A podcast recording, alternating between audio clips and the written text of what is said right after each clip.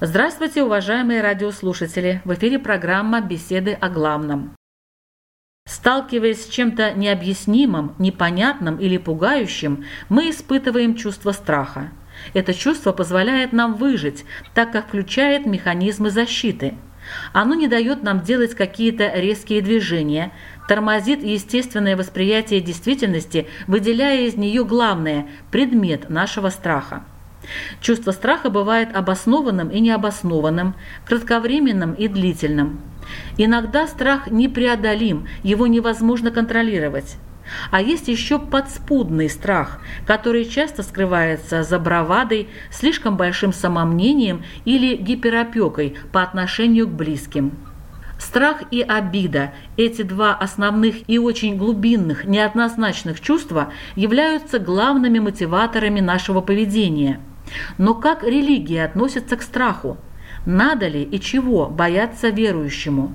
Могут ли молитвы и ритуалы помочь в преодолении этого подчас очень неприятного чувства? И где найти успокоение тогда, когда страх заставляет человека буквально цепенеть, и он уже не видит выхода из травмирующей ситуации? Сегодня в программе «Беседы о главном» мы рассмотрим тему «Страх. Как жить и что делать?». В разговоре участвуют епископ Римско-католической церкви Латвии Андрис Кравалис. Добрый день. Здравствуйте. И раввин Рижской синагоги Элиёху Крумер. Здравствуйте. Добрый день. Ведущая Людмила Вавинская, и мы начинаем.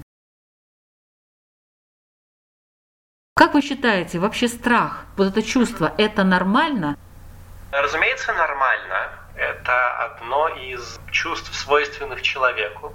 Это, как вы сказали, реакция на опасность. Если бы человек не чувствовал страха, то это сделало бы его уязвимым. Ну а почему появляется чувство страха? С чем это связано? Что это такое?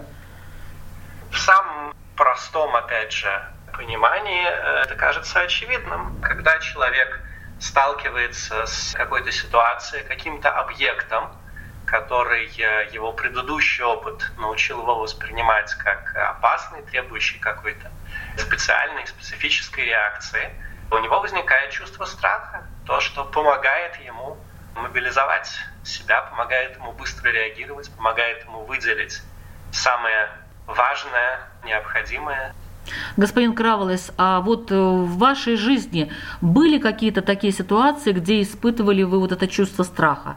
Конечно, я полностью согласен, что это натуральная реакция организма, что это вроде эмоции, и они нам появляются с самого детства, очень-очень рано.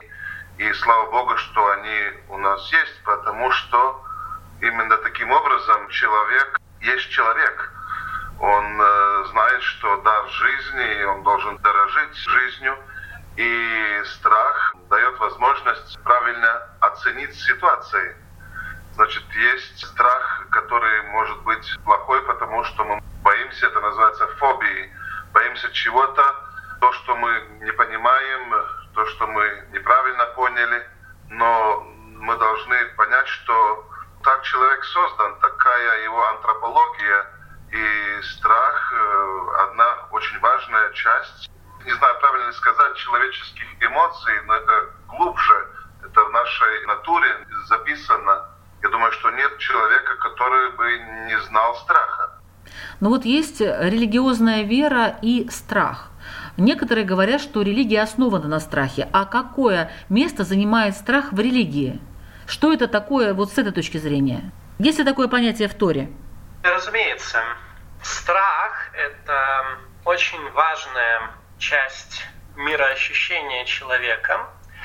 Здесь можно говорить о чем-то гораздо более глубоком, чем просто биологическом страхе. Чем является страх? Это ощущение того, что с такой как бы более философской точки зрения. Это ощущение близости к тебе чего-либо.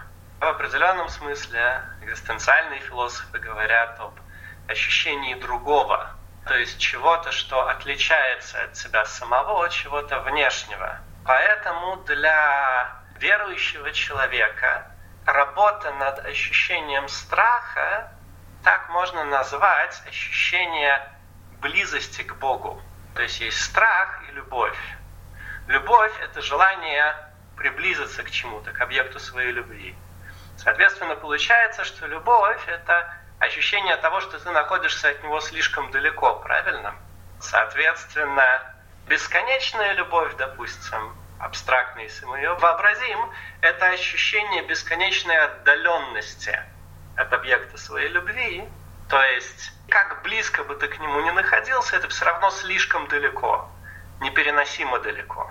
С другой стороны, страх – это ощущение близости чего-то. Иногда, когда этот страх – это страх волка в лесу, особенно если этот волк действительно есть, достигнуть его очень просто.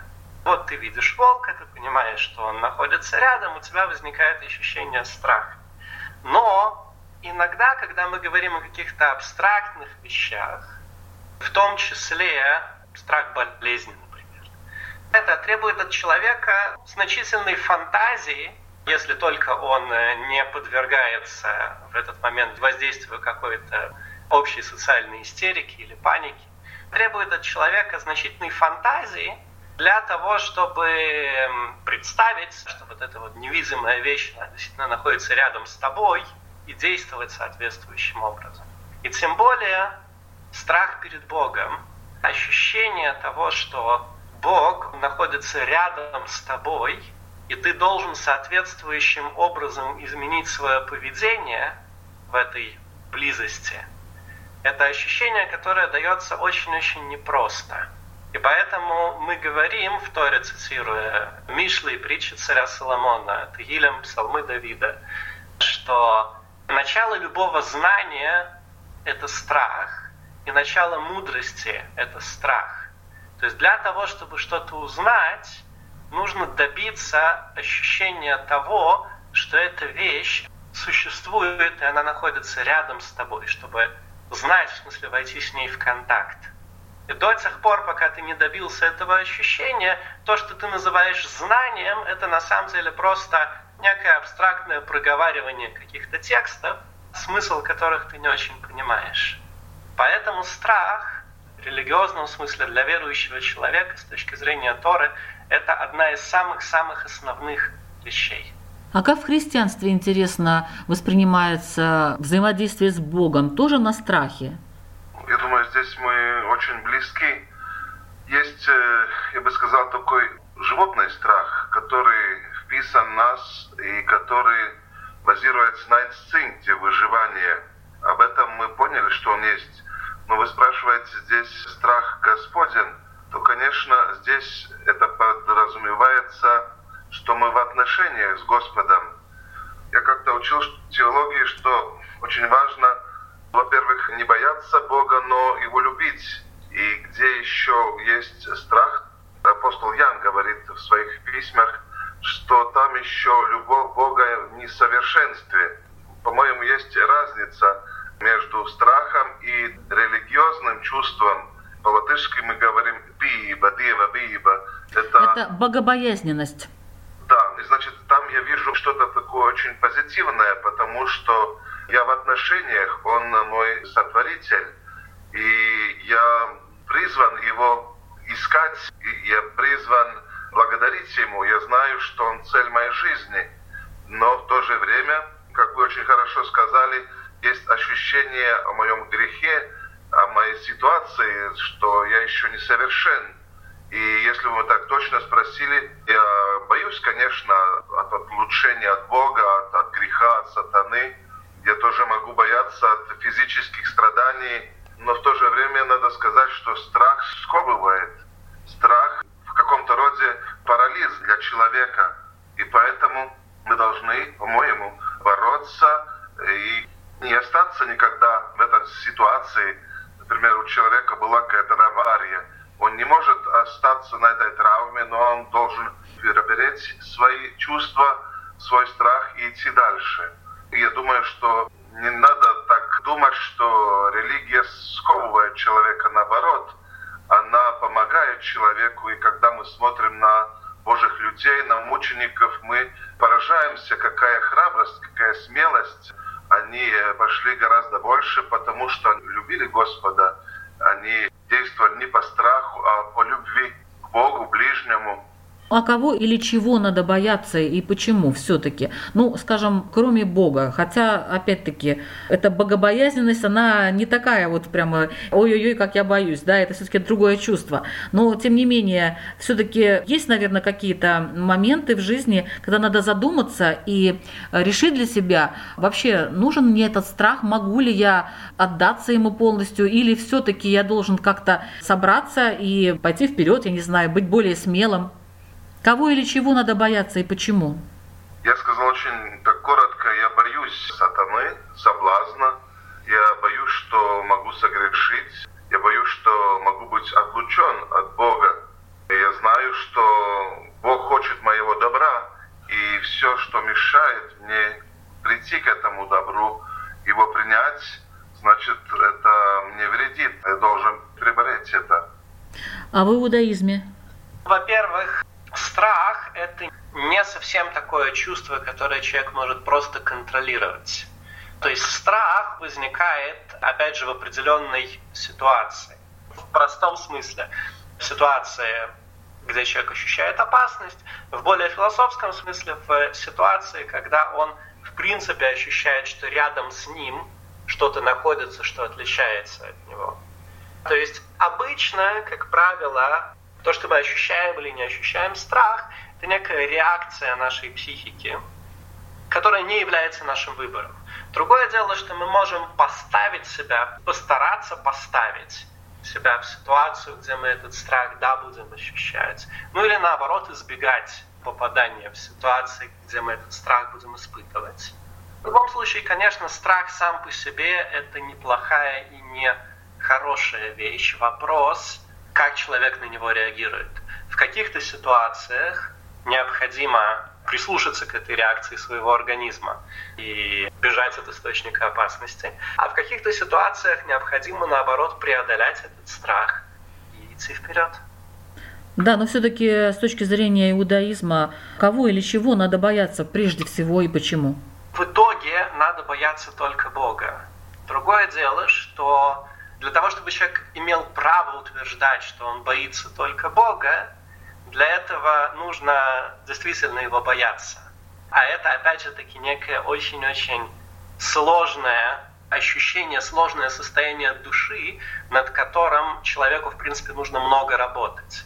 Поэтому, как правило, получается, что человек должен бояться, кроме Бога, еще и всяких более низменных земных вещей, которые так или иначе ему угрожают. И, как сказано в Торе, да, что у нас есть обязанность очень-очень беречь свою жизнь, свое здоровье. И поэтому человек должен бояться всех тех вещей, которые ему угрожают. Ну вот есть разные виды страха. Например, есть страх как следствие трусости человека. Вот тут религия как-то может помочь, она может как-то поддержать человека, если он просто трус. Он боится, потому что, ну, вот он боится, как зайчик такой. Я думаю, что да, только наверняка, но потому что, ну, во всяком случае, христианство ведет человеку к ответственности, к смелости, к нравственности, и человек всегда все-таки должен делать выбор. Он, как верующий человек, не может стоять перед выбором и ничто не выбирать. И каждый выбор, где-то мы должны перейти свой страх, идти дальше. И поэтому я думаю, что христианин в большей мере, как просто простой человек, несет тоже ответственность перед Господом за свои поступки, за поступки к ближнему. Любит ли он ближнего, любит ли он Бога, делает ли он все, чтобы выполнить свою миссию, выполнить свою цель в этой жизни. И поэтому, например, в заповеди учение тоже апостола Павла очень много говорит. И он своим примером показал, что он шел до конца.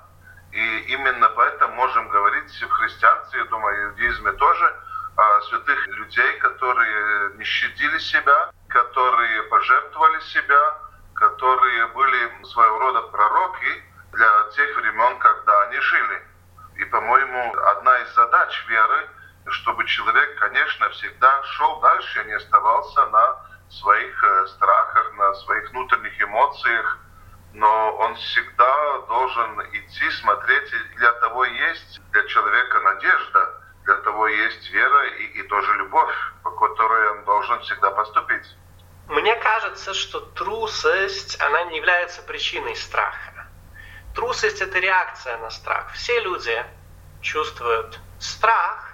У каждого человека, разумеется, есть, скажем, разный порог этого страха, степень, при которой он начинает его ощущать сознательно. Есть какой-то порог, при которой человек, скажем, не может сдержаться и не может не реагировать на этот страх. И, наверное, можно сказать, что трус — это такой человек, у которого этот порог, он очень низкий. И, как правило, чувству страха, в принципе, противостоит сама личность человека. То есть личность человека — это его способность делать то, что он считает правильным, то, что вытекает как правильно из его принципов, из его веры, вопреки любым внешним обстоятельствам, в том числе и страху. И поэтому надо укреплять свою личность. Ну вот есть реакция на страх. Не только трусость, но и смелость. Это тоже реакция. Смелость, наверное, бывает двух видов. Один вид — это, опять же таки, сила личности человека, которая позволяет ему идти своим путем, вне зависимости от того, кто его там пугает. Но бывает, к сожалению, смелость — это просто как глупость. Недостаток фантазии, недостаток мышления, неспособность понять, оценить степень опасности, в которой ты находишься, неспособность отнестись к этой опасности ответственно. По-моему, еще можно сказать, что смелость — это черта характера, и мы должны работать над собой. Если есть трусость, то человек, кстати, не может в полной мере дойти до счастья, потому что он просто не сделает правильные выборы, он всегда будет бояться, и он должен себя преодолевать. То есть в христианстве все-таки смелость считается больше положительным качеством человека? Обязательно, это очень важное качество тикумс, добродетель. Он называется кардинальный добродетель. Так же как, но я в полной мере согласен, что может быть смелость по глупости тоже. Но когда мы ищем добро, ищем волю Божию, тогда это очень важная добродетель. Если человека мучает страх, такое состояние изнуряющего страха, что ему может помочь? Вот в ваших религиях есть какие-то советы? Понятное дело, что ему может помочь молитва. Молитва, в принципе, ее предназначение — это ощутить, привести себя к ощущению, к осознанию того, что все в мире зависит только от Бога. И, как правило, когда человек испытывает изнуряющий страх, такой страх, который никаким образом не помогает ему рационально и конструктивно реагировать на то, что с ним происходит, а просто является некой такой, скажем, болезнью, дефектом его мироощущения, то молитва должна помочь ему справиться с этим чувством через, опять же таки, осознание того, что что бы с ним ни произошло, в итоге это воля Всевышнего, и Всевышний, он всегда хочет только блага для человека. Иногда это благо бывает несколько горькая пилюля, но тем не менее человек в конце концов для себя не может хотеть большего добра, чем для него хочет его Создатель. Господин Кравалис? Как помочь человеку, если его мучают страхи? Вот может ли религия каким-то образом поддержать, помочь, посоветовать что-то этому человеку? Мы уже говорили, что есть разные виды страха. Но если здесь вы меня спрашиваете о изнуряющем страхе, таким страхом, который мучает человека, то, по-моему, он в неправильных отношениях с Богом. Это не может быть такой Божий страх. Он может прийти тоже от дьявола. И мы должны с этим бороться. Есть страх, например, человек не хочет согрешить. Это уже потому, что он хочет поступать нравственно, он хочет жить по заповедям, он хочет выполнить волю Божию, но если этот страх разрушительный, тогда или человек неправильно понял Божию волю, или у него неправильное воспринятие о Господе. Господь всегда хочет наше добро, наше спасение. Я думаю, здесь мы тоже едины в этом. Я хочу напомнить, что вы слушаете программу «Беседы о главном». Сегодня мы рассматриваем тему «Страх. Как жить и что делать?». В разговоре участвуют епископ Римско-католической церкви Латвии Андрис Кравалис и раввин Рижской синагоги Элиёху Крумер.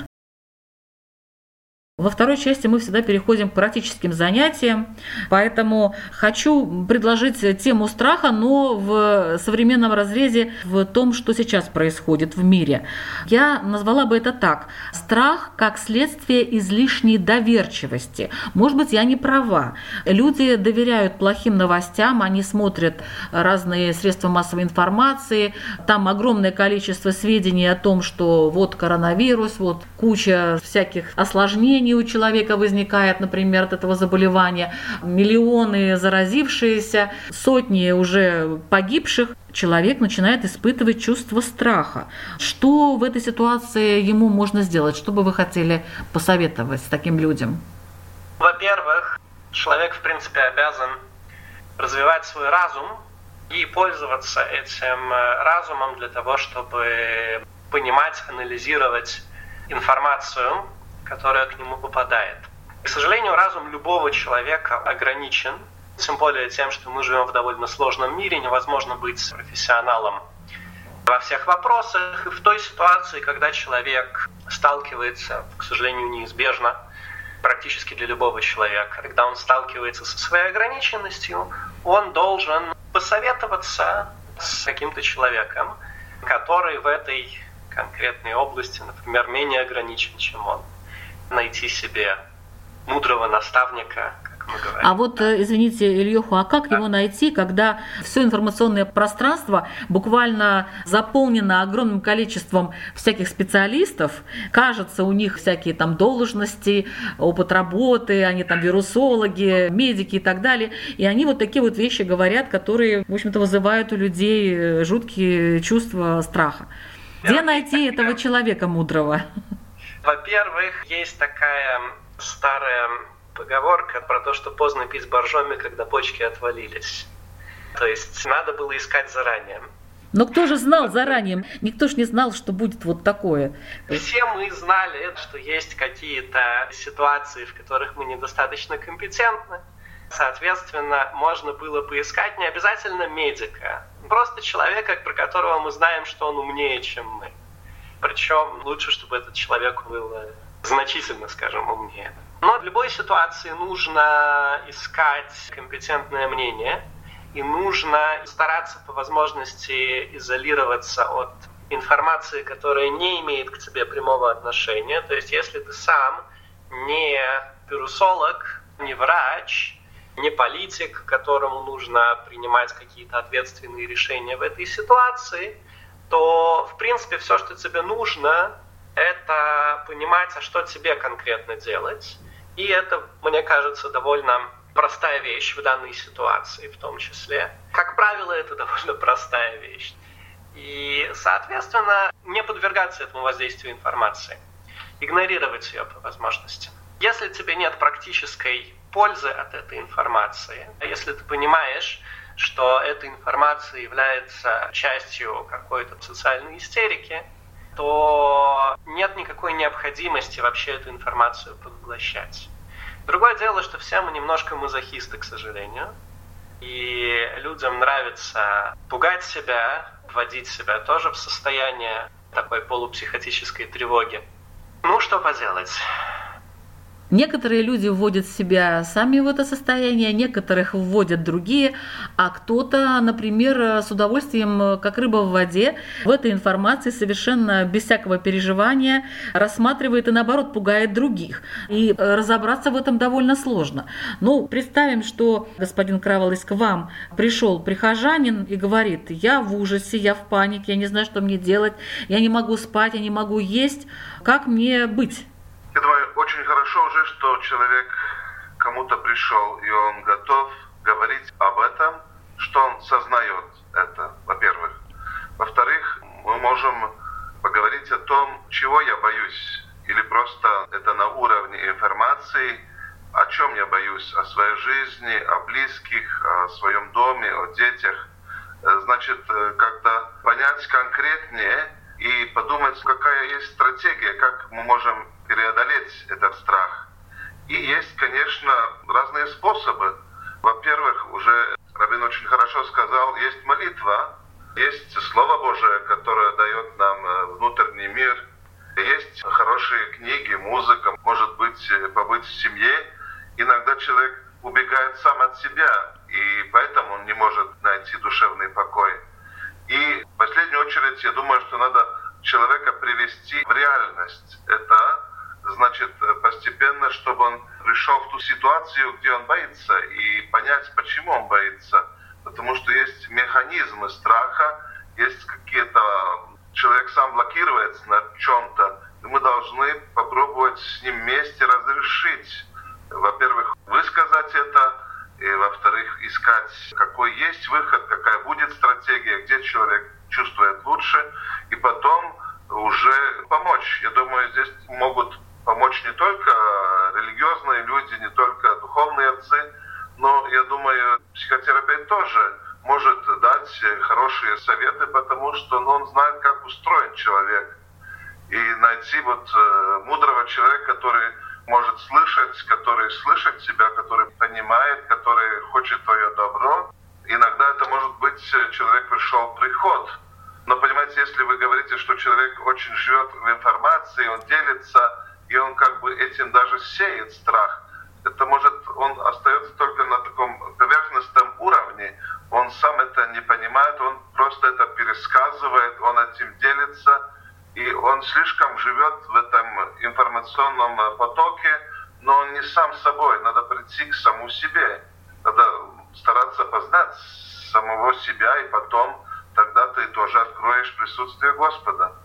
А какова роль общины религиозной в этой ситуации? Может ли община как-то защитить своих членов, помочь им пережить это время? В иудаизме общины такие сплоченные? Да, в иудаизме общины, слава богу, достаточно сплоченные, хотя, конечно, бывает, что реакция самая разная. Ну, например, мы в Риге довольно рано приняли решение вместе с правлением нашей общины закрыть синагогу во избежание возникновения каких-то нехороших ситуаций. Мне пришлось столкнуться в своем роде, как я об этом думаю, с гордостью, с таким довольно организованным сопротивлением членов нашей общины. То есть они не хотели закрывать, да? Они не хотели закрываться ни в какую, да. Но я думаю, что это было правильное решение, тем не менее. Конечно, очень-очень важно друг друга поддерживать в этой ситуации. И не только поддерживать морально, но и поддерживать физически, помогать особенно пожилым людям, чтобы им меньше приходилось выходить на улицу, бывать в публичных местах. Несмотря на то, что если взять цифры и посчитать, то у нас получится, что в Латвии в настоящий момент, конечно, опасность для человека заболеть и иметь какие-то негативные последствия ниже, чем целый ряд других факторов риска, с которыми мы привыкли жить и нормально функционировать.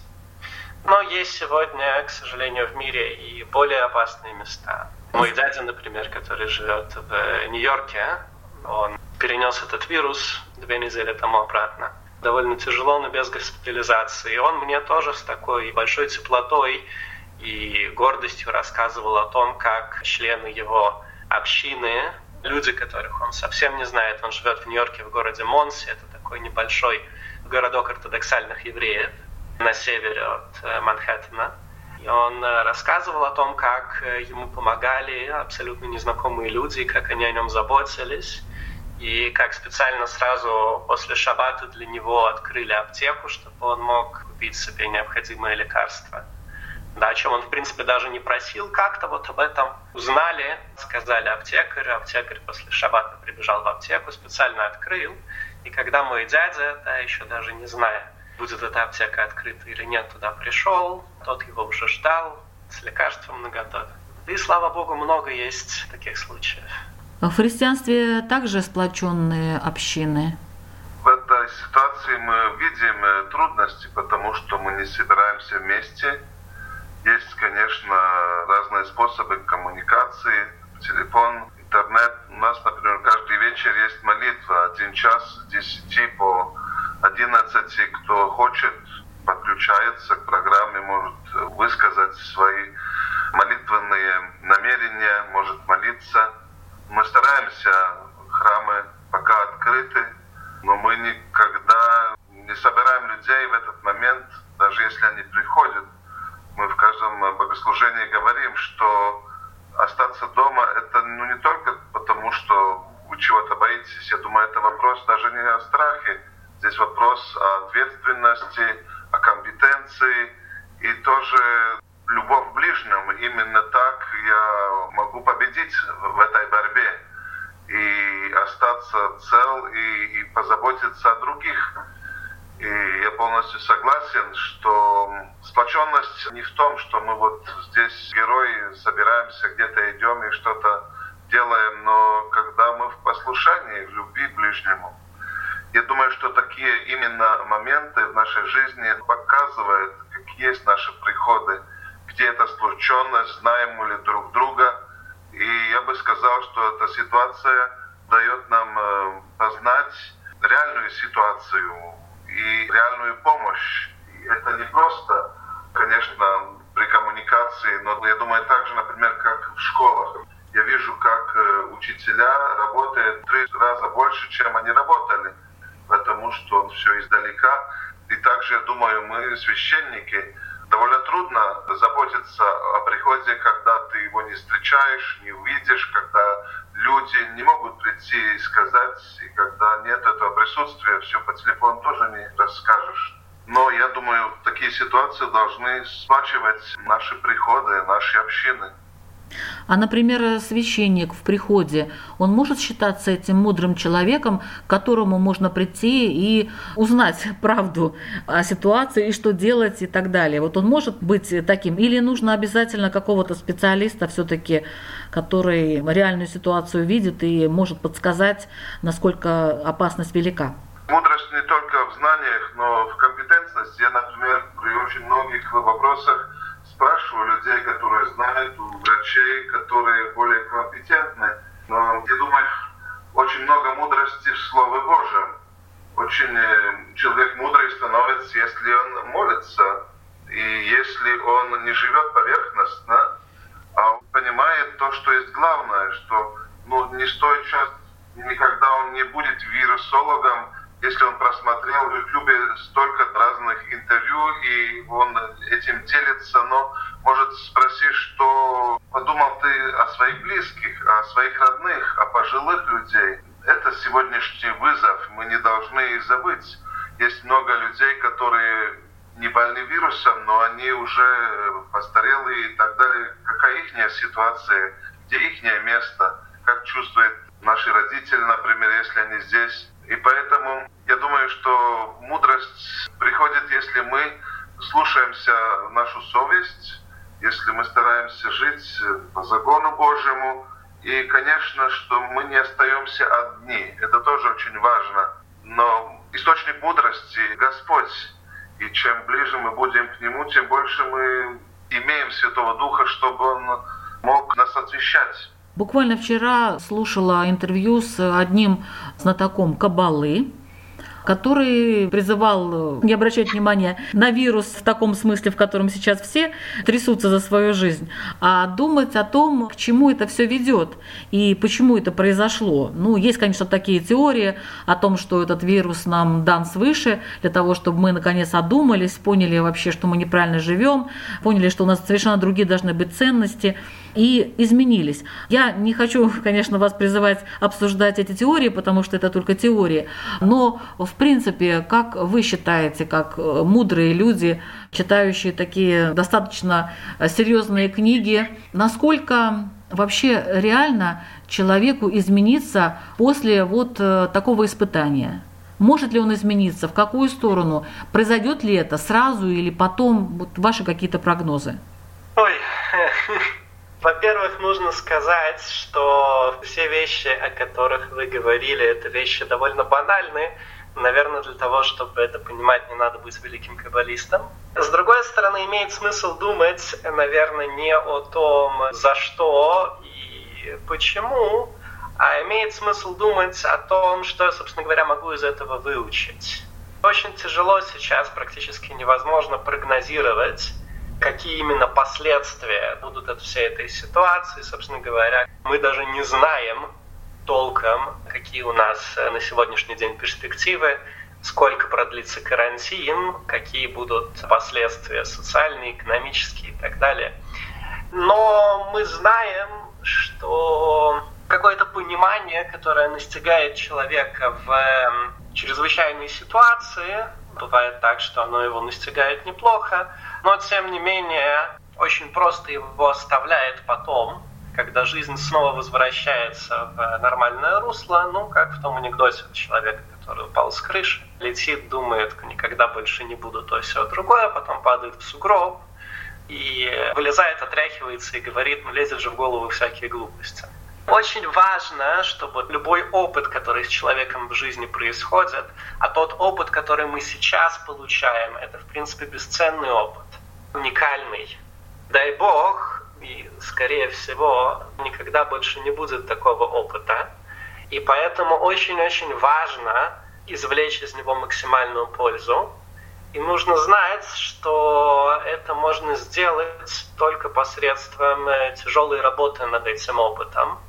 Потому что в противном случае все это просто закончится без какой-либо пользы. К сожалению, для большинства людей, наверное, так оно и будет. Говорится, что друзей познаешь трудности, но такие трудности познаешь сам себя. Ты переоцениваешь свои выборы, свои мечты тоже.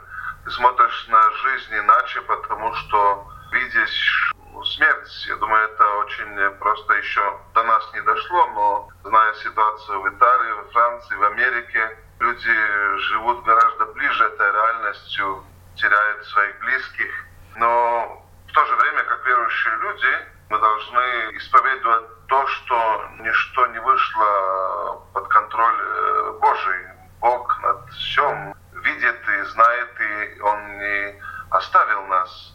Просто такие трудности, такие испытания, они уже были в истории человечества. Третья часть Европы тоже погибла, когда была чума. И у нас очень где-то глубоко есть опыт и знание, что и когда, как, что делать. Потому что есть сегодняшняя медицина, мы знаем лучше, мы понимаем, есть вирусологи. И нет так много суеверия, как это, может, было бы раньше. И слава Богу, что наука сделала шаги, но в то же время мы знаем, что человек не будет жить вечно, что мы все рано или поздно станем перед Богом. И здесь тоже вопрос о внутренней духовной зрелости, о моих ценностях, моих выборах. Когда мы видим, как люди уходят, мы ведь начинаем думать тоже о себе, о нашей готовности. И поэтому, я думаю, мы все немножко потрясены, и мы не можем не думать о своем уходе с этого мира к следующему, к вечной жизни. И поэтому я полностью согласен, что такой опыт очень велик, очень важен для человека, но это зависит от человека. Учится ли он, старается ли он понимать, или просто так тоже было, что просто человек живет очень поверхностно, и так он какие-то выводы не сделал для себя, не для других. То есть просто боится и все. Вместо того, чтобы думать о том, что какие-то выводы надо делать из этого всего, и это не только страх, но и, как вы правильно сказали, это и отношения между людьми, это отношение к себе, внутренняя работа над собой. То есть не страхом кончается все на самом деле. Ну, знаете, вот я слышал такую поговорку, например, чего ты боишься? Я боюсь мертвецов. Надо бояться живых. Но если так подумать, мы иногда передаем какие-то значения таким вещам, которым мы не можем владеть. Мы должны понять это, но тоже послушно жить по здравому смыслу И в этой ситуации не уповать, не надеяться только на себя, но мы все находимся в одной лодке, если так можно сказать. У нас затрагивает та же ситуация. И даже, я думаю, может, цель этой передачи и сказать людям, что то, что человек боится, это не выход. Он должен искать выход, идти дальше, смотреть дальше. И он не должен остаться на таком только негативном опыте. Переходим сейчас к вопросам со стороны участников программы нашим радиослушателям, чтобы они могли задуматься и ответить сами себе на эти вопросы. Пожалуйста, раввин Элиёху Крумер. Есть такая история в Талмуде, в трактате Брахот, про то, как в одной деревне завелся некий варан, который ходил и всех кусал, и люди умирали. И когда об этом услышал такой человек Раби Ханина бен Доса, он попросил, чтобы ему показали нору, где эта тварь живет, пошел туда, снял ботинок, засунул ногу в эту нору, высунулся этот варан, цапнул его за ногу и умер варан. Почему он умер? Раби Ханина взял, тушку этого варана, отнес его в Бейс Медрэш, который был в этой деревне, и сказал: вот, посмотрите, на самом деле не варан убивает, а грех убивает. Вопрос следующий. Почему умер варан? Очевидно, потому что укусил не того, кого надо было кусать. Но вопрос не в этом. Вопрос в том, что в этой деревне был, очевидно, Бейс Медрэш, была академия, где люди учились Торе. И никто из них не пошел совать ногу в нору варана. Если бы кто-то пошел, то, в принципе, результат был бы очевидный. В конце концов, Раби Ханина не сказал им: ребят, почему же вы сами не пошли воевать с этим вараном? Соответственно, вопрос заключается в следующем. Что на самом деле является источником опасности для человека? И в какой момент человек имеет право сказать, что я определил этот настоящий источник, потому что, с одной стороны, понятно, что те люди, которые жили в этой деревне, они не имели права идти и задираться с этим вараном. С другой стороны, Раби Ханина, раз он пошел это сделал, кажется, что у него была такая обязанность. Иначе зачем он подвергал опасности собственную жизнь? А может быть, в его понимании его жизни ничего не грозило. Но так или иначе, как человек это узнает? Спасибо. Как всегда, очень сложные загадки, можно сказать. Не просто вопрос, а загадки нам загадывает раввин Рижской синагоги Элиёху Крумер. Попрошу задать свой вопрос радиослушателям епископа Римско-католической церкви Латвии Андриса Кравалиса. Я тоже расскажу одну ситуацию. Была община, люди, монахи жили вместе.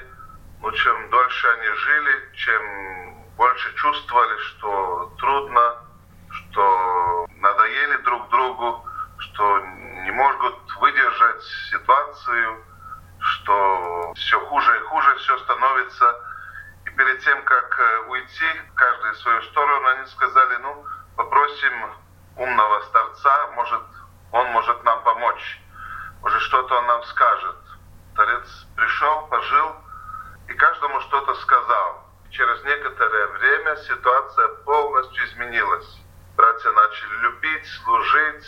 Что сказал этот мудрый старец братьям? Я подскажу немножко. Он сказал такие слова: «Среди вас есть Христос». Это полностью изменило их ситуацию, потому что они начали смотреть друг на друга другим взглядом. Но вопрос мог бы быть такой, что я должен сказать другому, чтобы отношения между людьми в семьях, в работе улучшились. Какие те слова, какие, принципы помогли жить лучше, стать лучше, чтобы люди друг другу помогали, уважали, любили, молились. Такой вопрос. Спасибо большое. Сегодня у нас достаточно большая была программа, много записей, но я думаю, что все это впрок, и наши слушатели сделают и свои выводы, и что-то из ваших советов им обязательно поможет преодолеть свои собственные страхи. В эфире была программа «Беседы о главном», ведущая Людмила Вавинская. До следующей встречи.